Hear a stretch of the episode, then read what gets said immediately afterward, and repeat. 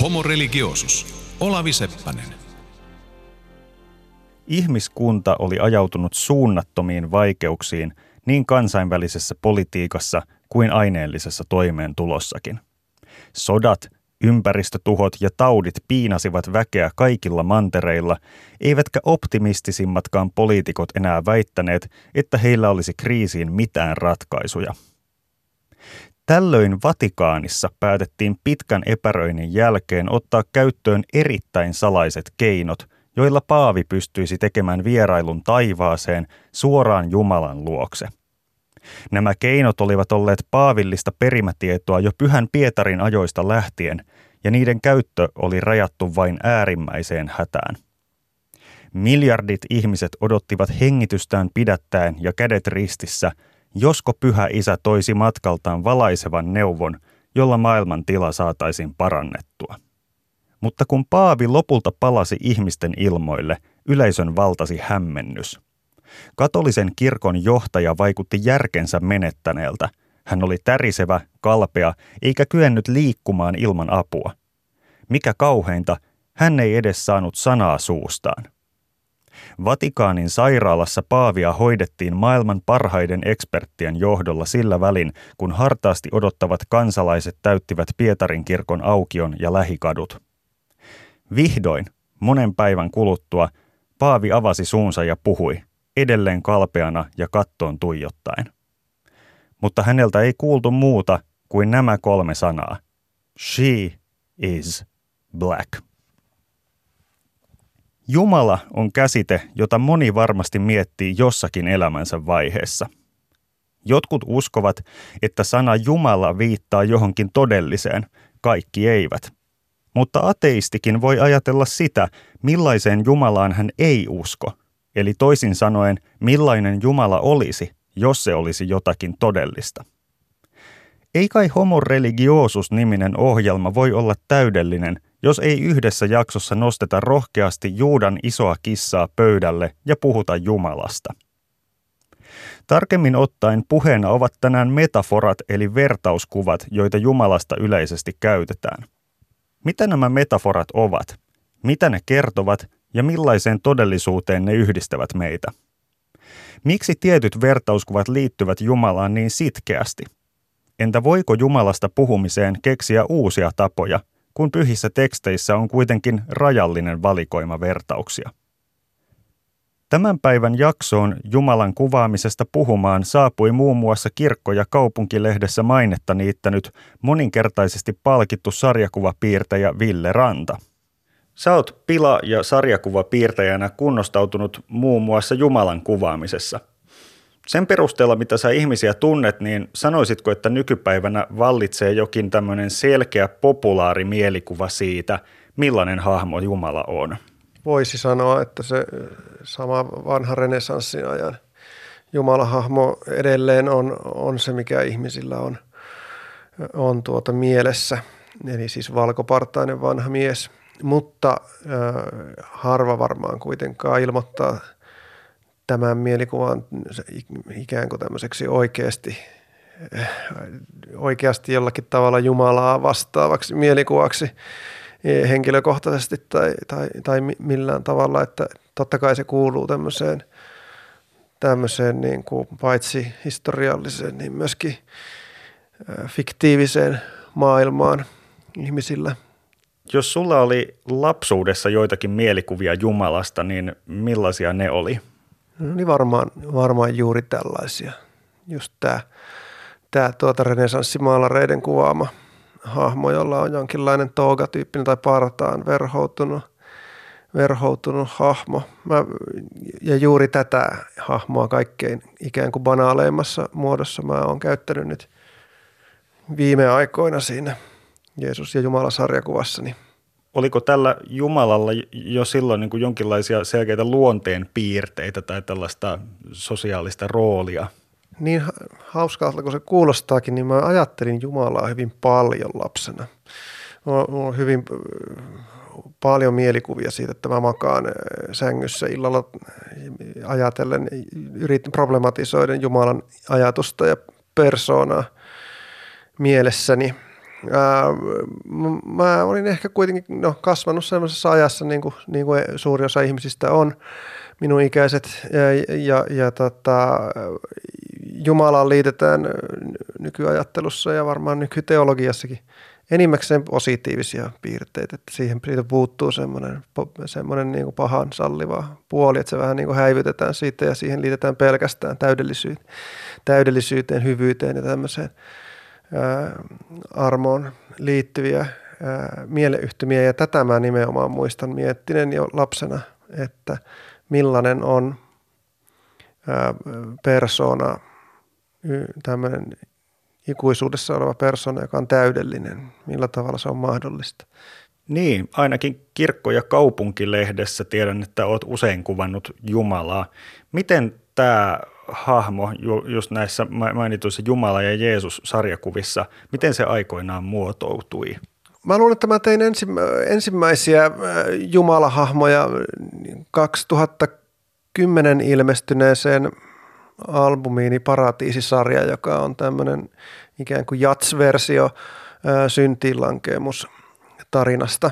Siinähän Jumala esiintyy. Hän on siinä, mä oon tehnyt siitä semmoisen aavemaisen hahmon, jolla on pikkus, joka, joka on jonkinlainen sekoitus tämmöistä muumipeikon mörköä ja, ja, ja tota, tätä perinteistä renesanssi Jumala-hahmoa, mutta sillä ei ole niin kuin piirteitä juuri yhtään. Siinä korostuu kädet, koska se on luoja, mutta vitsillä sitten vähän partaa. Ää, sitä ennenkin mä olin piirtänyt Jumalaa kyllä paljon pilapiirtäjänä. Ennen kirkkoa ja kaupunkia mä työskentelin journalistilehdelle ja iltasanomille ja kaltiolle. Ja sinnekin mä oon piirtänyt Jumalaa ja omaan sarjakuvablogiini, koska aihe, uskonnolliset aihepiirit on mua aina houkutelleet.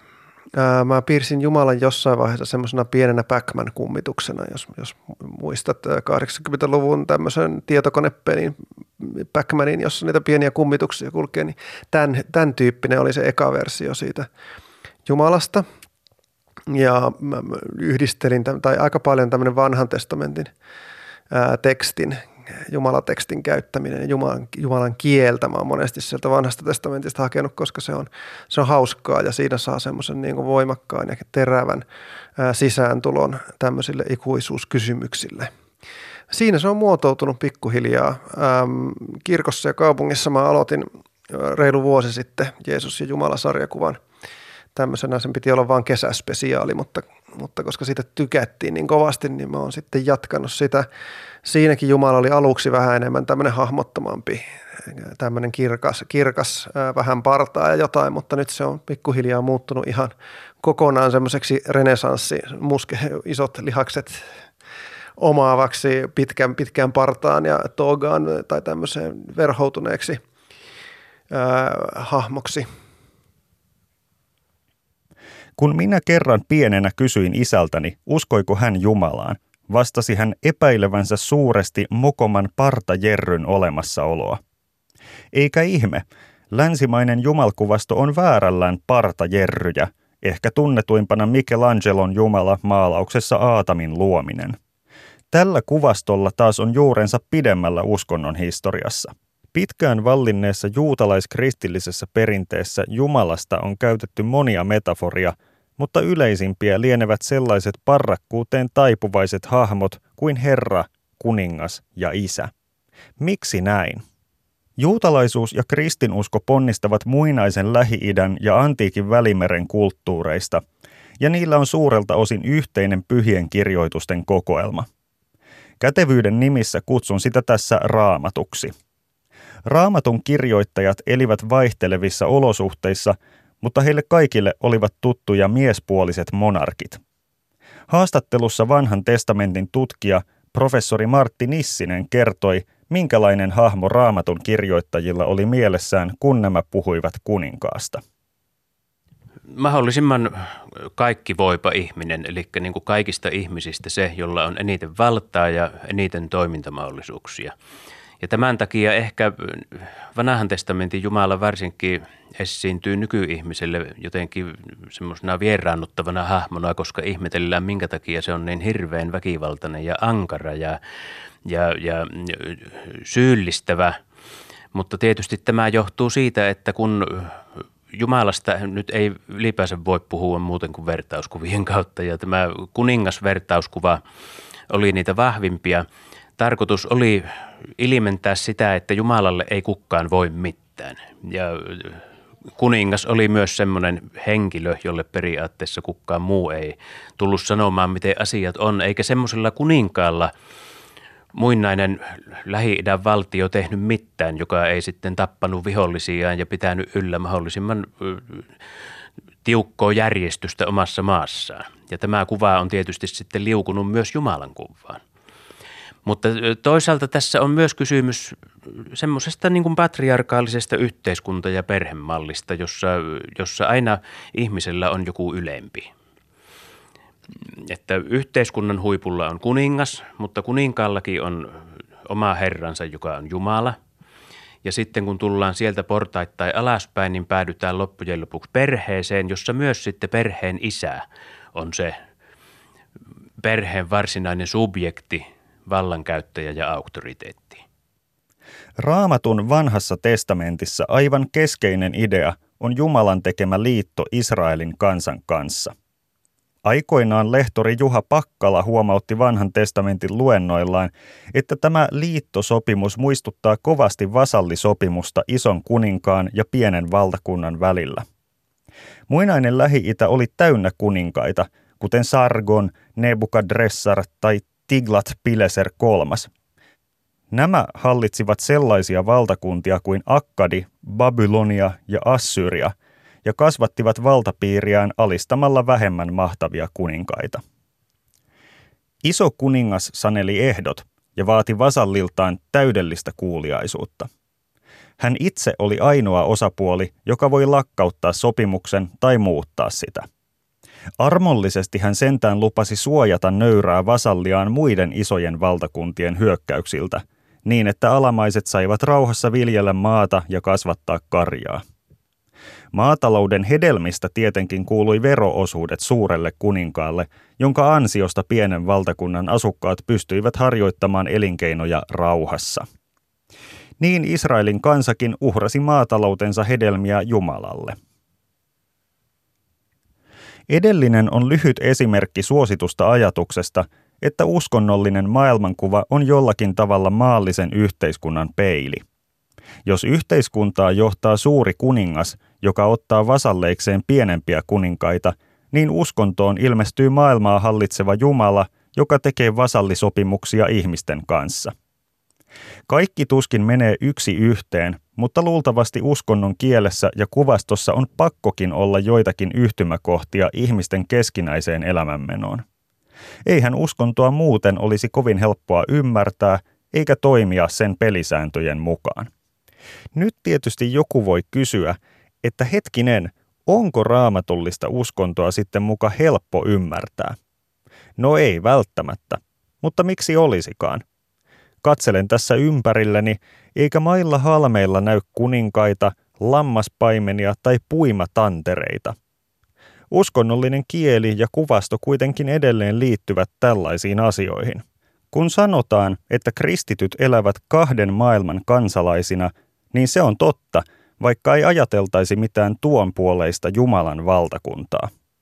Nuo kaksi maailmaa ovat raamatun aikojen maatalousyhteiskunta, jota ohjastivat kuninkaat tai oligarkit, sekä nykypäivän kapitalistinen, useissa maissa demokraattinenkin elämänmeno. Yksi tämän jakson kysymyksistä onkin, mitä niin voimakas kiinnittyminen muinaisuuteen käytännössä merkitsee kristinuskolle. Pohdimme tätä myös professori Martti Nissisen kanssa.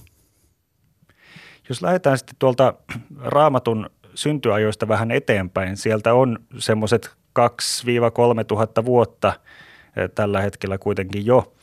Nämä tekstit on pysyneet käytössä kristillisissä kirkoissa ja toki myöskin juutalaisissa yhteisöissä, mutta samalla näiden tekstien käyttöympäristössä on tapahtunut aika isoja poliittisia, eh, yhteiskunnallisia mullistuksia. Eh, voidaanko sanoa niin, että tämä olisi vaikuttanut näiden myöskin Jumalan metaforien vastaanottoon siihen ihan, että miten läheisiksi ihmiset on kokeneet ne tai että miten, miten helppoa niitä on ollut ymmärtää. Kyllä varmaan näin on ja viittasin tuossa jo siihen, että vanhan testamentin Jumala on nykyihmiselle jotenkin vieras just näissä kuninkaallisissa rooleissaan, eli niissä, joissa varsin väkivaltaisesti tehdään selveä vihollisista ja vastustajista ja, ja myös niin kuin pidetään ankaraa kuria ja kontrollia. Mutta toisaalta sitten tämä isämetafora on varmaan semmoinen, joka edelleen on hyvin helppo ymmärtää, ehkä vähemmän autoritaarisessa mielessä kuin mitä se raamatun aikoihin on ymmärretty, mutta sieltä on kuitenkin mahdollista samastua niihin positiivisiin rakkauden ja huolenpidon merkityksiin – jolloin minä luulisin, että ihmisten on edelleen tänä päivänä helppo puhua Jumalasta isänä. Sen sijaan, kun puhutaan Jumalasta kuninkaana, niin se ehkä sitten jo irtautuu niistä vanhoista poliittisista mielikuvista ja siitä kuninkaasta tullaan niin kuin tämmöinen kunkku. Siis joko niin kuin tämmöinen todella niin kuin ylivoimainen hahmo tai sitten ehkä vaan tämmöinen saduissa esiintyvä kruunupää. En tiedä kuinka moni ihminen tänä päivänä, kun Jumalasta puhutaan kuninkaana, niin ajattelisi sitten vaikka Ruotsin tai Norjan kuningasta vertailukohtana. Mulle tuli mieleen tästä, niin kun, jos ihan ajattelee sitä raamatun tekstien käyttöhistoriaa ja että miten, miten paljon erilaisia raamatun kirjoituksia vaikka luetaan ihmisille kirkossa – tai, tai tota, mu- muussa tämmöisessä kristillisessä opetustoiminnassa, niin, niin tota, liekö siellä vähentynyt vuosisatojen mittaan juuri niin kuin nämä, nämä tekstit, missä Jumala esitetään tämmöisenä tämmöisenä tota, monarkkina tai väkivaltaisena päällikkönä juuri siksi, että kun ihmiset eivät enää näe tällaisia hahmoja ympäristössään. Voisin kuvitella näin käyneen. En ole kyllä pyhäkoulussa käynyt kymmeniin vuosiin, että en voi sanoa tietäväni kovin tarkkaan, mitä, millä tavalla raamatun tekstejä kerrotaan ja mitä kertomuksia valitaan, mutta voisin kuvitella, että nykyään vältetään väkivaltaa ja, ja vältetään sen, sen tyyppisiä tekstejä, jotka, joiden voi ajatella hämmentävän niin lapsia kuin aikuisiakin.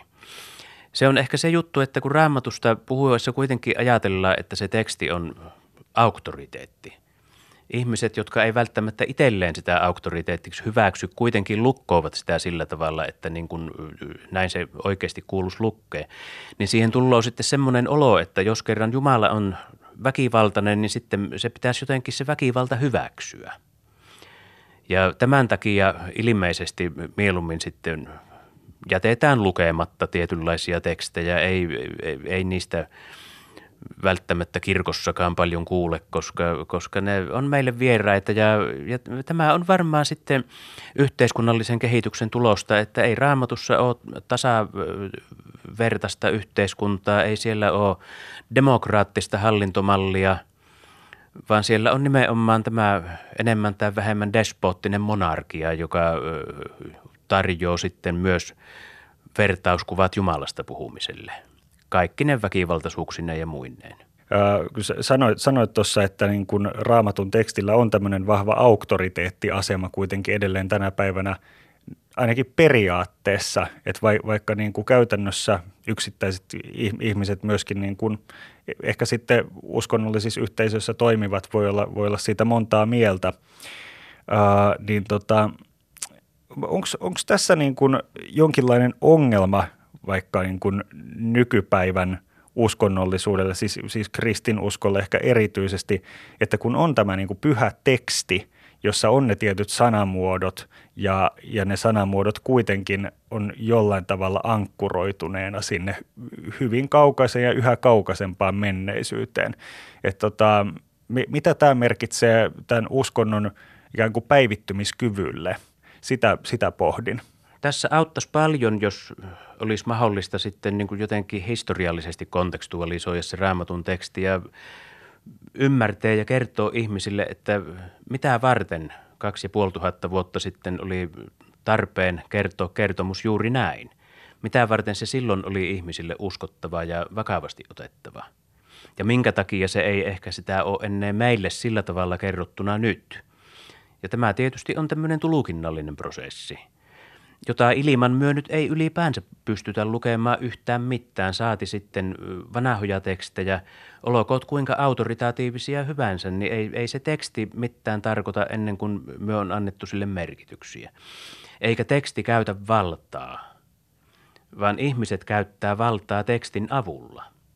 Ja sen takia nyt nämä tämmöiset auktoriteettirakenteet saattaa myös tuntua ihmisistä oudoilta, koska loppujen lopuksi ei tekstillä ole sinänsä auktoriteettia, mutta ihmisillä, jotka tekstiä käyttää, voi olla auktoriteettia, joka velevottaa lukemaan tätä tekstiä tietyllä tavalla, ymmärtämään se teksti tietyllä tavalla. Ja nyt sitten ihmisellä meidän yhteiskunnassa saattaa olla vaikeuksia tämän inhimillisen auktoriteetin hyväksymisessä omaksi auktoriteetikseen. Homo religiosus. Olavi Seppänen. Metaforat ovat siis aluksi välittäneet sellaisia merkityksiä, joita niillä oli antiikin maailmassa, etenkin muinaisessa Lähi-idässä. Mutta olisi outoa, jos sanojen merkitykset pysyisivät historiassa aina samanlaisina, eivätkä ne pysykään. Miten mielikuva Jumalasta muuttuu siinä sivussa? Jos vaikka kuninkaat tai muut yksinvaltiaat jäävät kokonaan historiaan, voiko Jumalalle sitten antaa kansalaisen tai parlamentin hahmon – Voimmeko valita Jumalan vaaleilla? Aikana, jona uskonnollinen radikalismi herättää paljon huolta, voi myös kysyä, suostuuko monarkista ja paterfamiliaasta aloittanut Jumala elämään demokratiassa.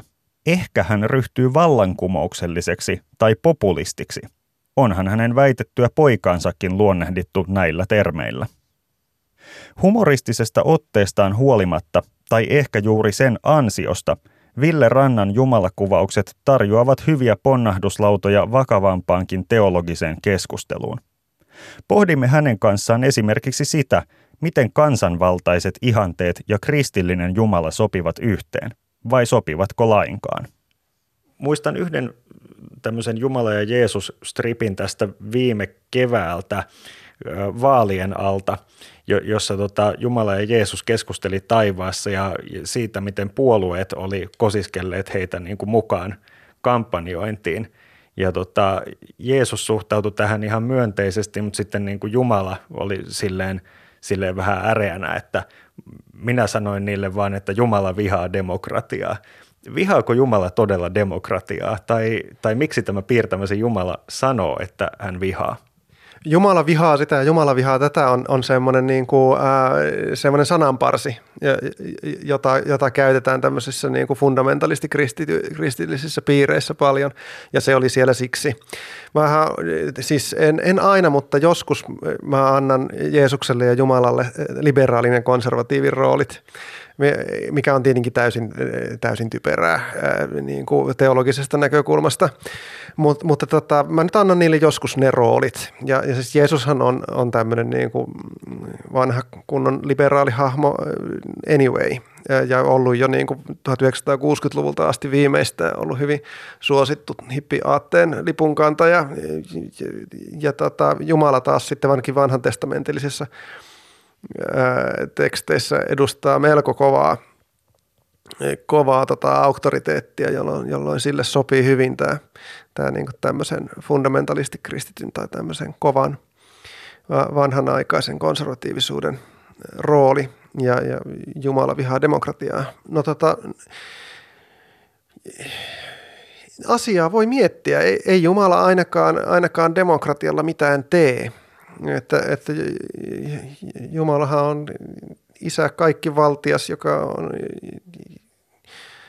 aina ollut olemassa ja, ja, ja tuota, luonut maailman. Mä en usko, että sillä on hirveän paljon tämmöistä niin kuin kunnioitusta ihmisten omille hallintosysteemeille.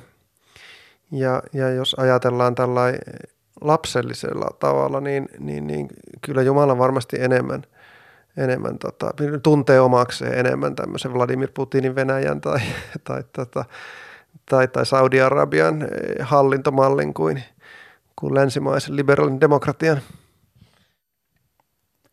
Tuo Saudi-Arabia onkin loistava esimerkki siitä, miten kuningas voi tarkoittaa varsin monenlaisia asioita yhä tänä päivänäkin – Ajatella vertailun vuoksi Ruotsia, jossa kuningas on symbolinen edustushenkilö ja päätökset tekee vaaleilla valittu parlamentti ja monipuoluejärjestelmä. Saudi-Arabiassa kuningas taas on absoluuttinen monarkki. Maassa ei ole edes erillistä perustuslakia, puhumattakaan poliittisista puolueista tai valtakunnallisista vaaleista. En tiedä, vihaako Saudi-Arabian kuningas demokratiaa, mutta eihän sitä ainakaan ole omaan valtakuntansa tuonut. Onko Jumala siis enemmän niin kuin Ruotsin kuningas vai Saudi-Arabian kuningas?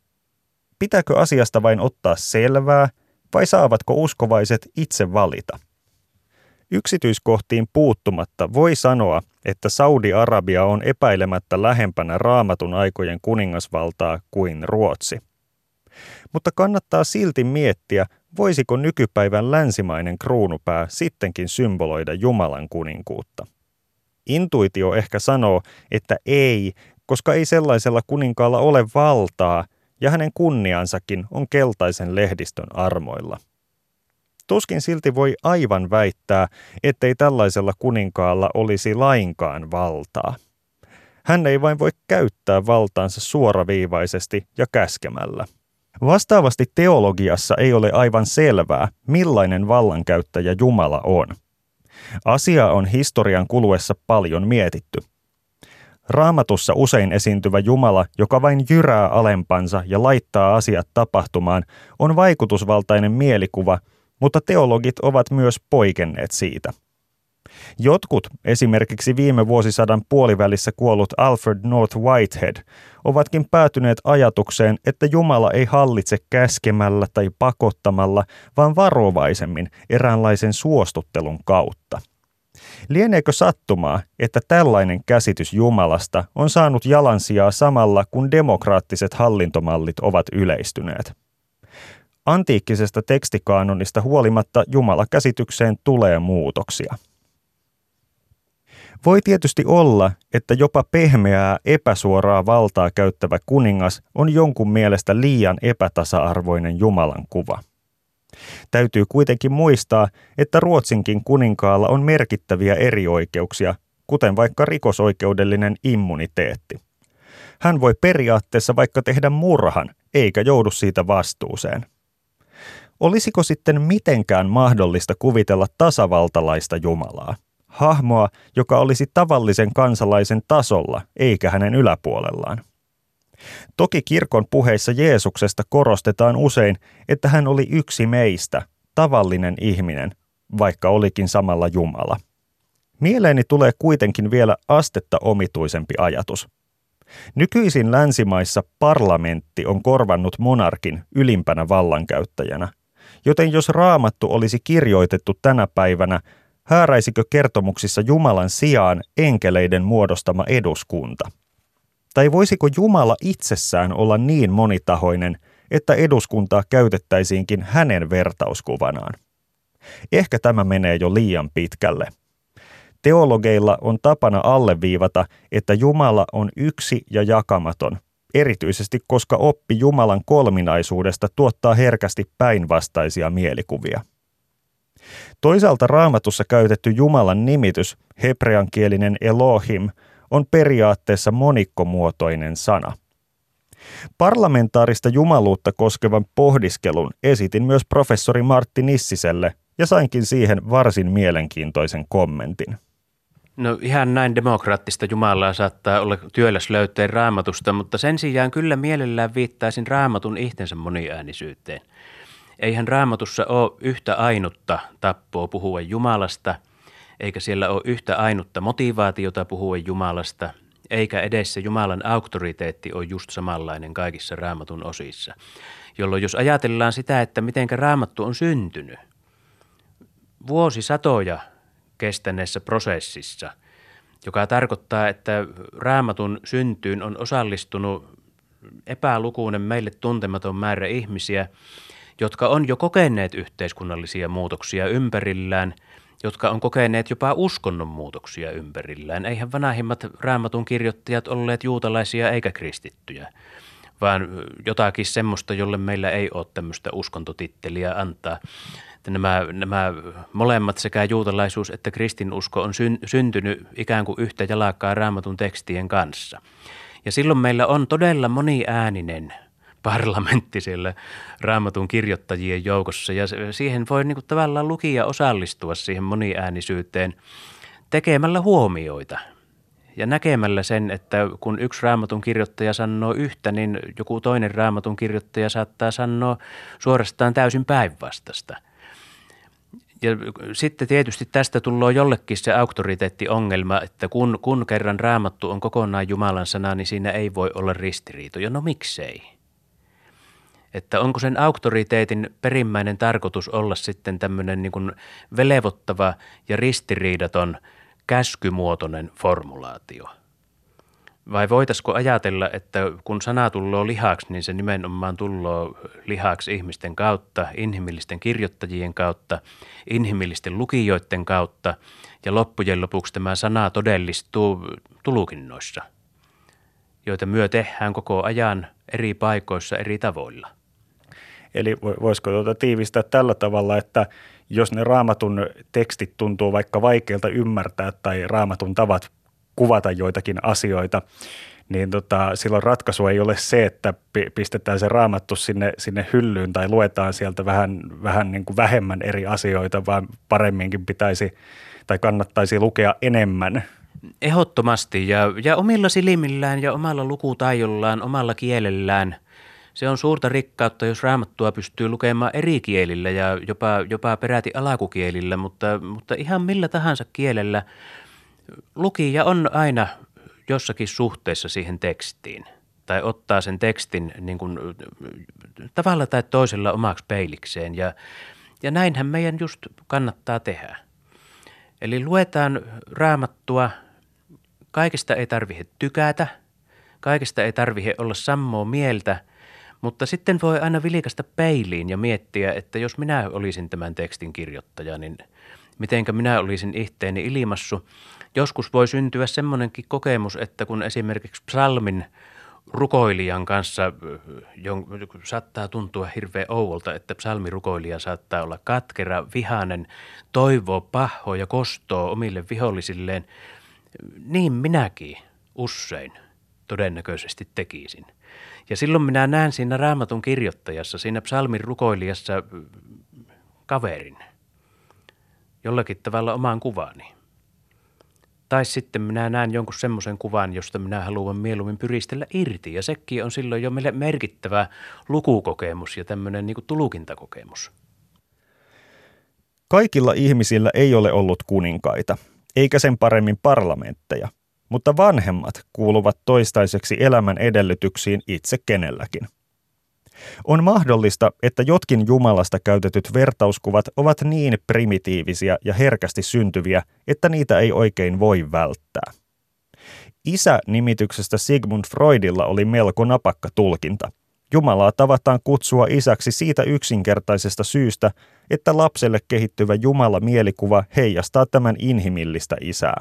Lapsi kokee isän kaikki voivaksi, mutta joutuu kasvaessaan hylkäämään tämän illuusion. Senkin jälkeen kuitenkin Freudin mukaan säilyy toive siitä, että jonkinlainen kaikkivaltias isä olisi olemassa. Jotain tukea Freudin ajatus saa siitä, että isäepiteettiä on käytetty jumalten nimissä muuallakin kuin kristinuskossa – Kreikkalaiset liittivät sen Zeukseen nimityksessä Zeus Pater, ja roomalaisten Jupiterissa loppuosa Peter on variantti isää tarkoittavasta sanasta. Millainen sitten on isä-nimityksen historia raamatussa? Tästä piti kysyä Martti Nissiseltä, ja ihan hyvä, että kysyin. Muistaakseni vanhassa testamentissa Jumalasta ei vielä tätä isä-vertauskuvaa käytetä, mutta sen sijaan Uudessa testamentissa ja, ja myöhemmässä kristillisessä perinteessä kyllä. Mistähän tämä mahtaa johtua? Onko tämä edes totta? Ei, kyllä Jumalaa sanotaan isäksi vanhassa testamentissa hyvinkin monta kertaa ja tuota, se, se jotenkin liittyy tähän äsken mainihtemaani tämmöiseen yhteiskunnalliseen hierarkiaan, jossa, jossa isäksi voitiin sanoa kuningasta, myös esimerkiksi opettajaa – perheen päätä, mikä on niin kuin meidän te- teknisesti niin kuin just se isä, mutta myös esi-isiä, joka on hyvin tärkeää. Eli niin kuin meillä on niin kuin semmoinen moni, monikerroksinen isähierarkia vanhassa testamentissa ja myös Jumala on monta kertaa isä. Se näkyy esimerkiksi erisnimissä. Meillä on semmoisia nimiä kuin Abia tai Joab, joista molemmat tarkoittaa, että Jahve on isä. Ja sitten, sitten tuota, Jahve on kuninkaan isä. Kuninkaita saatettiin sanoa Jumalan pojiksi, jolloin siis kuninkaat oli Juma, Juma, Jumalat oli kuninkaan isiä. Ja tämmöisessä muinaisessa Lähi-idän panteonissahan Jumalilla oli omat genealogiat, eli Jumalat oli myös toistensa isiä ja poikia. Mutta sitten kuningas, Egyptissä ajateltiin niin, että kuningas nimenomaan oli Jumalan ja Jumalattaren siittämä ja synnyttämä lapsi – Mesopotamiassa ei, ei ajateltu näin, ja tämä mesopotamialainen malli on ehkä lähempänä sitä, mikä vanhassa testamentissa, että kuninkaasta tuli Jumalan poika silloin, kun kuninkaasta tuli kuningas. Jahve on isä merkityksessä ihmisten ikään kuin synnyttäjä, ihmisten luoja, mutta myös, myös isänä, joka nyt on turvallinen huolenpitäjä, joka rakastaa – Kyllä Jumalasta puhutaan myös tällä tavalla. Joskus Jumalasta käytetään jopa lähes äidillisiä vertauskuvia. Jatketaan vielä vähän tämän isätematiikan parissa, kun mietitään, että minkälaisia ne käytännön isät oli, mihin sitten myöskin Jumalaa verrattiin. Muistelisin, että roomalaisessa perheessä vaimo ja lapset oli ihan niin kuin isän omaisuutta siinä, siinä mielessä isän vallassa. Mutta millainen tämä isän valta oli muinaisessa Israelissa, missä, missä vanhaa testamenttia tuotettiin? No periaatteessa kyllä aika samanlainen kuin mitä tuossa äsken kuvasit, että vanhan testamentin Hebriassa ei oikeastaan ole semmoista sanoa kuin perhe, mutta siellä käytetään termiä isän talo, joka on siis niin kuin kotitalous, jonka johossa on yksi mies, joka on se isä.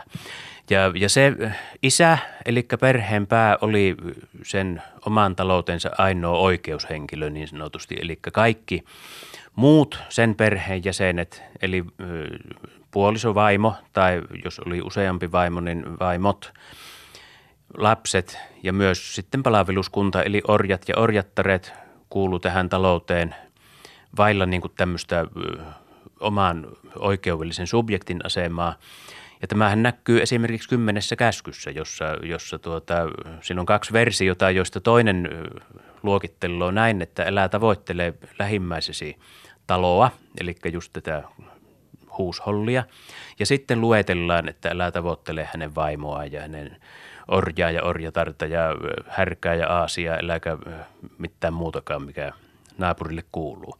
Toisessa kohdassa se menee sillä tavalla toisinpäin, että ensin sanotaan, että älä tavoittele lähimmäisessä vaimoa ja sitten vasta sanotaan, että älä myöskään tavoittele sitten orjia ja eläimiä ja tavaroita. Eli ikään kuin tämä vaimo olisi niin kuin noussut sieltä omaisuusluettelosta itsenäiseksi henkilöksi. Voi olla, että tässä on jonkunlainen yhteiskunnallinen kehitys takana. Mutta kyllä ilman muuta siis se perheen isän auktoriteetti on kyseenalaistamaton – ja kaikki perheeseen kuuluvat on sen isän jurisdiktion alla. Homo religiosus. Olavi Seppänen.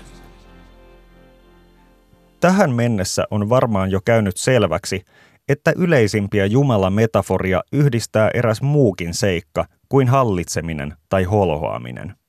Ne ovat nimittäin miespuolisia – jos ihmisyhteisöt luovat jumalia aina jossain määrin omiksi kuvikseen, niin mitä odottaisi tapahtuvan nykypäivän liberaalissa maailmassa, jossa naiset ovat selvästi prominentimpia kuin raamatun aikoihin? Aivan niin. Ketään ei varmasti yllätä, että on kehitetty myös feminististä teologiaa.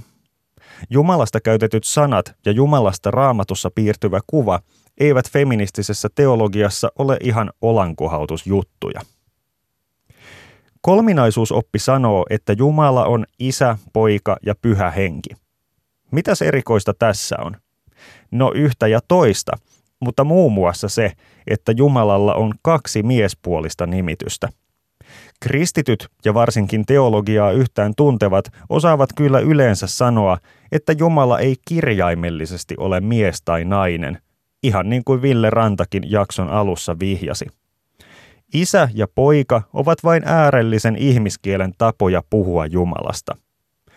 Mutta enpä tiedä, loppuuko keskustelu ihan siihen. Tätä kirjoittaessani kuvittelin kokeeksi, miltä tuntuisi mennä kirkkoon, polvistua alttarille ja aloittaa rukous sanalla äiti. Tiesin heti, että se tuntuisi aivan erilaiselta kuin sanoa isä. Se tuntuisi todella oudolta ja vaikealta, jopa teeskentelyltä, ihan niin kuin edessäni olisi mies, jonka kaikin voimin yritän kuvitella naiseksi. Tämä siis huolimatta siitä, että Jumalalla ei virallisen opin mukaan ole sukupuolta. Ja siitäkin huolimatta, että kristinusko Jumalaa on voinut sanoa äidiksi jo kauan sitten. Esimerkiksi keskiaikainen brittimystikko Juliana Norwichlainen teki juuri niin. Äiti-nimitykseen liittyi kuvitteellisella kirkkomatkallani myös moraalinen pulma. Ikään kuin yrittäisin jotenkin päästä Jumalan kohtaamisesta helpommalla, koska naisjumala olisi oletusarvoisesti lempeämpi kuin miesjumala. Tätäkään ei välttämättä tulisi mieleen, jos olisin vaikkapa hindu ja palvoisin päitä katkovaa kaalia. Voin tietenkin puhua vain omasta puolestani. Nämä ovat minun vaikutelmiani, mutta hyvin selkeitä sellaisia.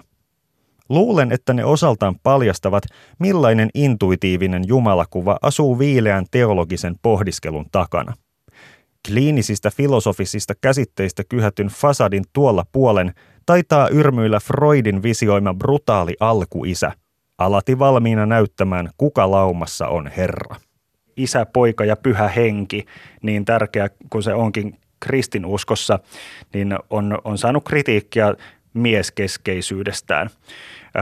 Ja sitten sille on ehdotettu erilaisia, erilaisia muita vaihtoehtoisia ilmauksia – kuinka helppoa olisi siirtyä sanomaan vaikka, että luoja, lunastaja ja ylläpitäjä, vai onko se ihan mahdotonta? Onko raamatun Jumala kerta kaikkiaan vaan luotu muinaisten miesten omaksi kuvaksi?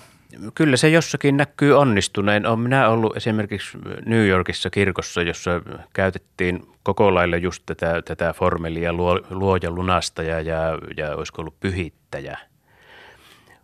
Mutta tuota, tiedän myös tapauksia Suomessa jo, jonkun papin näin toimineen ja joutuneen siitä sitten tuomiokapitulin puhutteluun, että ei se näköjään ihan helppoa ole. Ja silloin pitäisi todella tarkkaan miettiä, että ollaanko me nyt ihan siis kerta kaikkiaan vaan kiinni tietyssä perinteisessä opitussa sanamuodossa, ajattelematta loppujen lopuksi kovin pitkälle, että mitä ne sanat tarkoittaa ja mitä, niille, ni, ni, mitä tarkoitetaan, kun ne lausutaan – että jos puhutaan luojasta, lunastajasta ja pyhittäjästä, niin sanotaan periaatteessa ihan sama asia kuin isä, poika ja pyhä henki, mutta tehdään se sitten niin kuin sukupuolittamatta. Ihan jos miettii vielä tota raamatun tekstiä, mainitsit tuossa jossakin kohtaa, että, että siellä on myös niin kuin Jumalasta tämmöisiä äidillisiä tai feminiinisiä vertauskuvia. Mä tätä jaksoa kirjoittaessani niin kun tein semmoisen pienen ajatusharjoituksen, että mä kuvittelin, että mä menisin kirkkoon ja, ja tota, aloittaisin siellä rukoukseni sanalla äiti sen sijaan, että sanoisin vaikka taivaan isä tai, tai näin. Ja se tuntui jotenkin todella kummalliselta kuvitella edes, että sanoisi sillä tavalla, että ihan kun koittaisi jotenkin niin kuin teeskennellä jotakin, niin tota, onko tämä nyt ihan, ihan niin kuin oikeutettu tai loppuun asti mietitty kokemus, että se, että se menee näin vai onko siellä raamatussa myös äiti Jumala? Ei siellä äiti Jumalaa ole, ei, ei missään voi sanoa, missään ei sanota, että Jumala on äiti. Jumalasta käytetään siellä täällä semmoisia vertauskuvia, jotka enemmän – muistuttaa äidin toimintaa kuin isän toimintaa. Vanhan testamentin kohdallahan se on niin, että kun siellä on vain yksi Jumala, joka nyt on, sanotaanko nyt hyvin voittopuolisesti jotenkin maskuliininen, niin sieltä jää aika paljon sitten pois semmoista diskurssia, jota sitten ympäröivien kulttuurien piirissä sitten puhuttiin jumalattarista – Ja, ja tuota, jotkut näistä jumalattarien tehtävistä on semmoisia, jotka tavallaan on sitten otettu osaksi sitä lähinnä miespuolisen Jahven kuvoa. Mutta tavallaan siinä sitten käy niin, että Jumala kuitenkin perimmältään irtautuu sukupuolijärjestelmästä, että sitten Jumala ei välttämättä ole olemuksellisesti mitään sukupuolta, vaan se on sitä, Jumala on sitä sukupuolta, mitä itse kukin metaforaa sitten aina Jumalan kasvoiksi piirtää. On mahdollista, että Jahvella joskus aikona oli myös naispuolinen vastine, eräänlainen jumalallinen puoliso. Siitä on tiettyjä, tiettyjä todistuskappaleita, jossa puhutaan Jahvesta ja hänen aserastaan. Ja, ja tämä tietysti niin kuin verraten ympäröivään kulttuuriin olisi ihan sinänsä mahdollista ja normaalia, että näin olisi ollut, mutta että sitten kun Jahve vähitellen jää ainoaksi Jumalaksi, eli tullut hyvin tärkeäksi se, että Israelin kansa ei palavele mitään muuta kuin tätä yhtä, niin se myös sitten aikaan saa sen, että aika monet tämmöiset jumalattariin liitetyt epiteetit ja elementit jää aika marginaalisiksi Jahven kuvassa ja Jumala vaikka etääntyykin sukupuolijärjestelmästä noin ehkä olemuksellisella tasolla, niin silti säilyttää aika lailla maskuliiniset piirteet. Ville Rannan piirrokset tunnetaan räväkkyydestä, vahvoista kannanotoista ja asenteen ilmauksista. Usein niissä kritisoidaan konservatiivisia arvoja ja ajatusmalleja, muun muassa sukupuolen ja seksuaalisuuden aihepiireissä. Tähän nähden oli tietenkin pakko kysyä suoraan, miksi rannan piirtämä Jumala kuitenkin on parrakas, vaaleaihoinen urosihminen kuin Michelangelolla ikään? Niin, tämä on siis tämän asian kyseenalaistaminen on ihan perusteita että no siis nykyaikana on paljon niin kuin käytetään Jumalan kuvastossa kaikenlaista. Esimerkiksi just tämä lihava musta nainen Jumalhahmona on ollut käytössä ihan tosissaankin niin kuin joissain amerikkalaisissa TV-sarjoissa tämmöisenä niin kuin vastakulttuurisena Jumalhahmona. Ja, ja hyvä niin, ty- tykkään. Ei siinä mitään.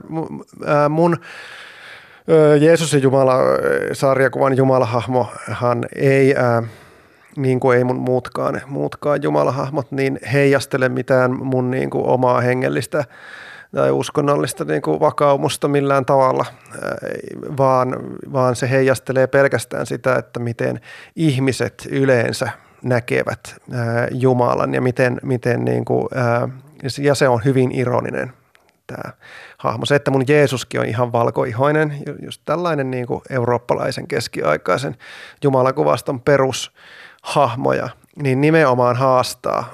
Tämä idea siinä on se, että on tarkoitus haastaa lukija sillä tavalla, että se joutuu tämän niin kuin vielä, vielä kerran tekemään tämän kyseenalaistuksen, että ja minkä takia Ville Rannan äh, Jumala on vanha partamies ja, ja, ja Jeesus on valkoihoinen tuommoinen lempeä hippi, että, että, tuota, että miksi, miksi oikein Jumala kuvataan näin ja, ja, saa, ja tietenkin sitten, ää, äh, koska – kirkollisessa lehdessä ollaan, niin keskustelua käydään myös siitä, että sopiiko Jumalaa kuvata ollenkaan vai ei.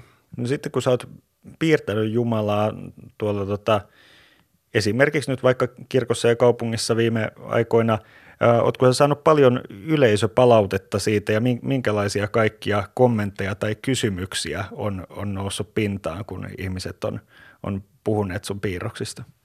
Mulla tulee kirkossa ja kaupungissa kymmenen vuotta täyteen elokuussa. Mä oon piirtänyt Jumalan todella monta kertaa siinä aikana ja nythän se esiintyy ihan siinä, siinä sarjakuvassa joka kerta melkein. Eli tästä on vuosien varrella tullut paljon palautetta ja monenlaisia erilaisia keskusteluja on käyty. Se toistuu, että, että tuota, ihmiset paheksuu Jumalan piirtämistä – ja kyseessä on siis ilmiselvästi äh, ihmiset, jotka, jotka tuota, joilla on oma uskonnollinen vakaumus, äh, johon se ei, ei passaa. Ja, ja tota, kyllä mun käsittääkseni kirkon piirissä varmasti, jos tehtäisiin vaikka kyselykierros piispoille, niin voisi olla monenlaisia näkemyksiä siitä, että mikä, minkälainen Jumalan äh, kuva on, on sovelias ja minkälainen ei. Itselläni on semmoinen aika, aika selkeä äh, mielipide Jumalan kuvan tekemisestä ihan kristittynäkin.